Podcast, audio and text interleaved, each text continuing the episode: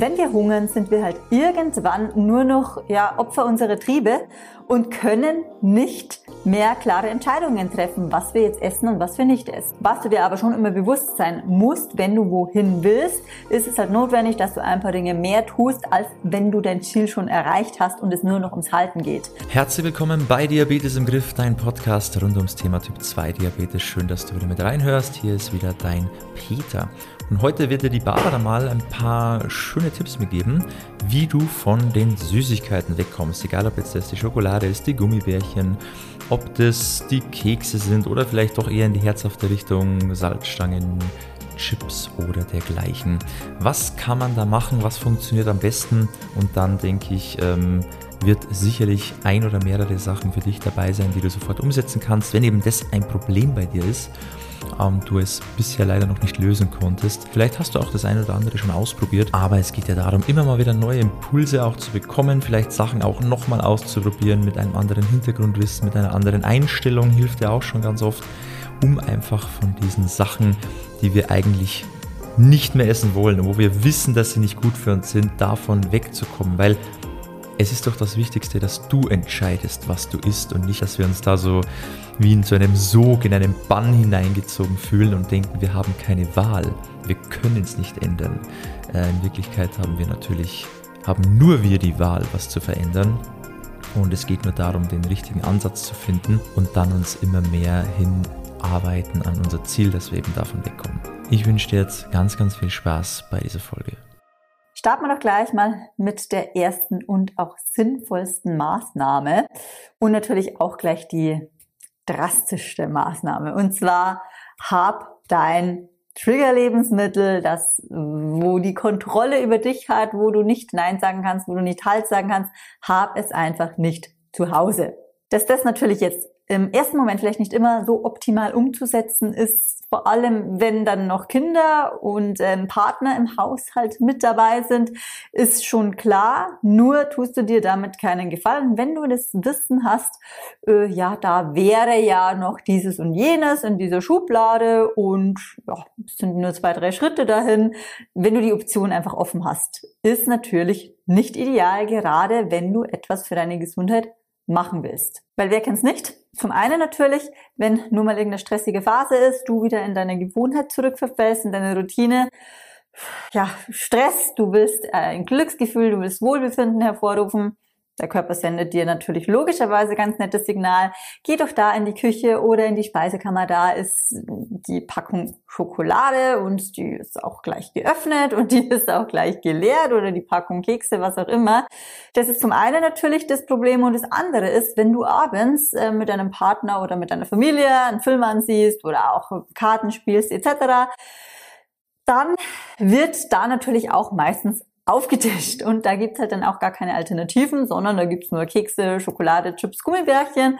Alle greifen fleißig rein. Nur du musst da sitzen und bist ja etwas gehemmt, vielleicht auch den ganzen Abend und denkst die ganze Zeit, hast du diese, ja, diese innere, diesen inneren Konflikt, greife ich jetzt oder nicht. Dieser innere Konflikt die ganze Zeit, das stresst natürlich. Und irgendwann wirst du schwach und greifst zu und dann ist es eh schon egal und die ganze Packung oder vielleicht sogar noch mehr als fällig. Da natürlich, wenn an solchen Abenden knapper Zeug einfach dazugehört, dann schau, dass du Alternativen mit auftischt. Das schon mal ganz nebenbei gesagt, unabhängig davon, dass das Beste ist, du hast es einfach gar nicht zu Hause. Aber klar, geht nicht immer. Was du dir aber schon immer bewusst sein musst, wenn du wohin willst, ist es halt notwendig, dass du ein paar Dinge mehr tust, als wenn du dein Ziel schon erreicht hast und es nur noch ums Halten geht.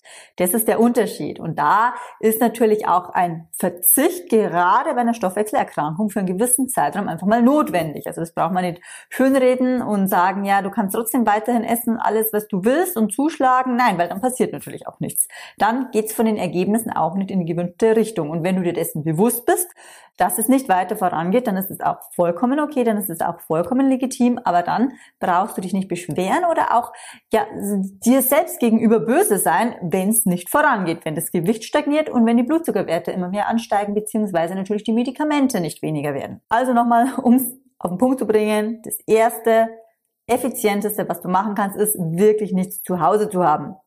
Auch nicht für den Notfall, falls mal Besuch kommt, falls mal die Enkelkinder kommen. Nein, ähm, macht keinen Sinn, weil wenn du weißt, Du hast es zu Hause, dann muss nur irgendein Stressor, irgendeine Situation passieren und du greifst zu und alles, was du dir erarbeitet hast, ist mit diesem einen Tag vielleicht sogar wieder komplett ruiniert, weil du dann in dieses Muster reinfällst. Jetzt ist es eh schon egal, eskalierst oder sogar die Tage drauf sind dann von der Ernährung auch nicht mehr optimal. Du lässt auch die Bewegung schleifen und das ist tatsächlich häufig so der Fall. Wenn dann mal die Schwelle überschritten ist, ist es wieder ganz, ganz schwer, nochmal den Anlauf zu nehmen, nochmal die Motivation, die, die Selbstdisziplin auch aufzubringen und auch der Glaube, es zu schaffen. Deshalb mach es dir nicht unnötig schwer, sondern schau wirklich, dass du gerade in der Anfangsphase, wenn du beschlossen hast, jetzt etwas für deine Gesundheit zu tun, jetzt endlich die Medikamente wieder zu reduzieren, wegzukommen, langfristig gesehen natürlich, und auch wichtig, Disclaimer, in Rücksprache mit dem Arzt, dass du dann wirklich für dich den Cut machst und sagst, okay, es gibt jetzt nichts mehr, was für mich in greifbarer Nähe ist. So, dann kommen wir zum zweiten und das ist natürlich auch sehr, sehr wichtig und wird sehr häufig falsch gemacht, gerade wenn auch Gewichtsverlust noch so ein Thema ist. Es wird einfach viel zu wenig gegessen. Es wird gehungert.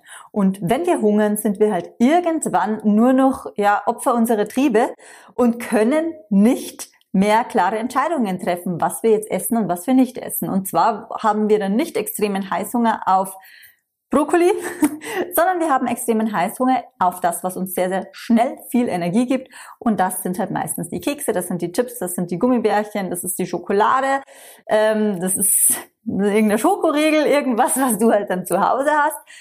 Wobei, wenn du Tipp 1 folgst, hast du das natürlich nicht zu Hause.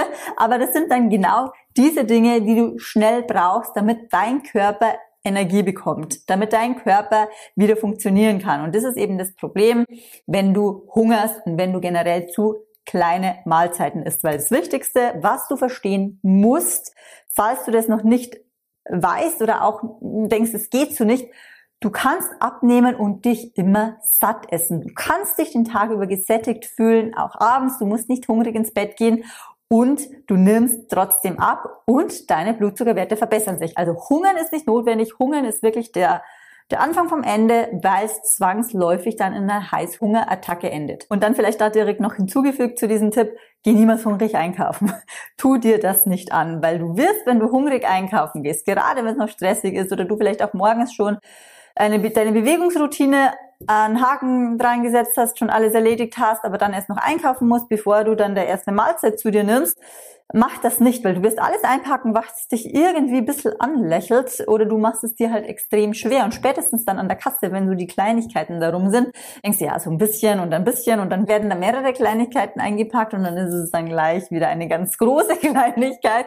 Und ja, das äh, endet natürlich dann auch wieder in einem Desaster, wo du dir im Nachhinein nur Schuldgefühle machst. Und das ist nicht notwendig. Deshalb niemals hungrig einkaufen gehen. Weiterer wichtiger Faktor ist, vermeide Situationen, in denen du ja für gewöhnlich oder in der Regel oder bisher eben zu bestimmten Lebensmitteln gegriffen hast, die dich jetzt von deinem Ziel abhalten, die dich nicht weiter voranbringen.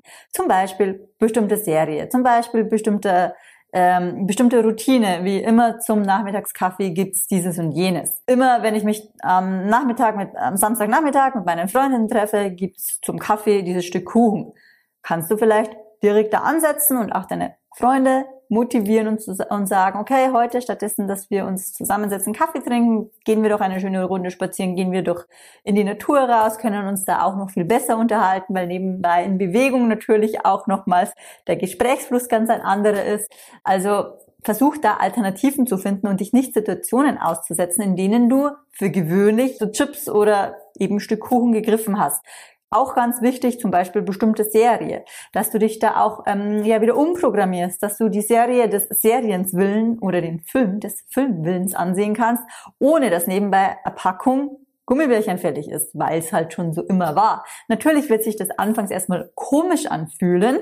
Du kannst dich vielleicht gar nicht wirklich konzentrieren. Dann bessere Möglichkeit, als das einfach durchzuziehen, wäre natürlich Fernseher aus, weil du vielleicht ganz was anderes willst und das Fernsehen nur irgendeine Ablenkung sein soll, sondern dass du dann vielleicht einfach nochmals mit jemandem telefonierst, dich mit jemandem triffst, rausgehst, hast du gleich Bewegung und eben nicht unnötige Kalorien, die in fünf Minuten gegessen sind, aber dafür wieder nur in einer Stunde oder eineinhalb Stunden abtrainiert werden müssen. Und da musst du natürlich ähm, selbst herausfinden, was da bei dir der Auslöser ist, weil das ist jetzt nichts, was ich dir mitgeben kann oder sagen kann. Das ist immer der Auslöser, da greift man immer zudem, aber standardmäßig ist halt wirklich sowas wie ähm, Internet surfen, Serie ansehen, Kaffee trinken, ist es halt so in der Regel häufig der Fall, dass da meistens nicht so optimale Lebensmittel dann im Magen landen.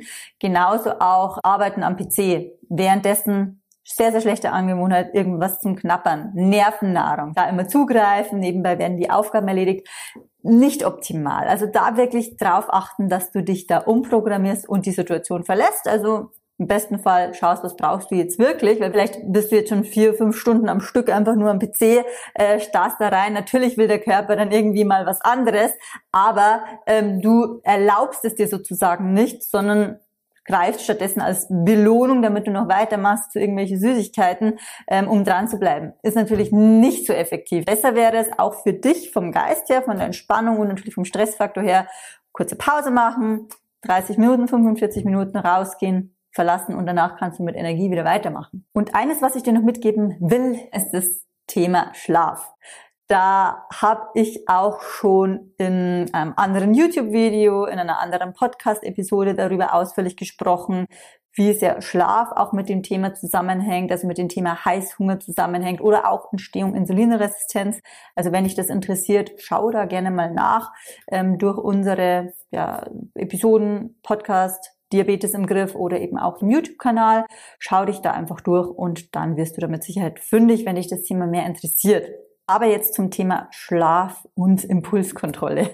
Und zwar, wenn du müde bist, dann bist du weniger entscheidungsfähig. Bedeutet, du hast weniger Kontrolle auch über sinnvolle, für dich gewinnbringende Entscheidungen. Ist ja auch logisch.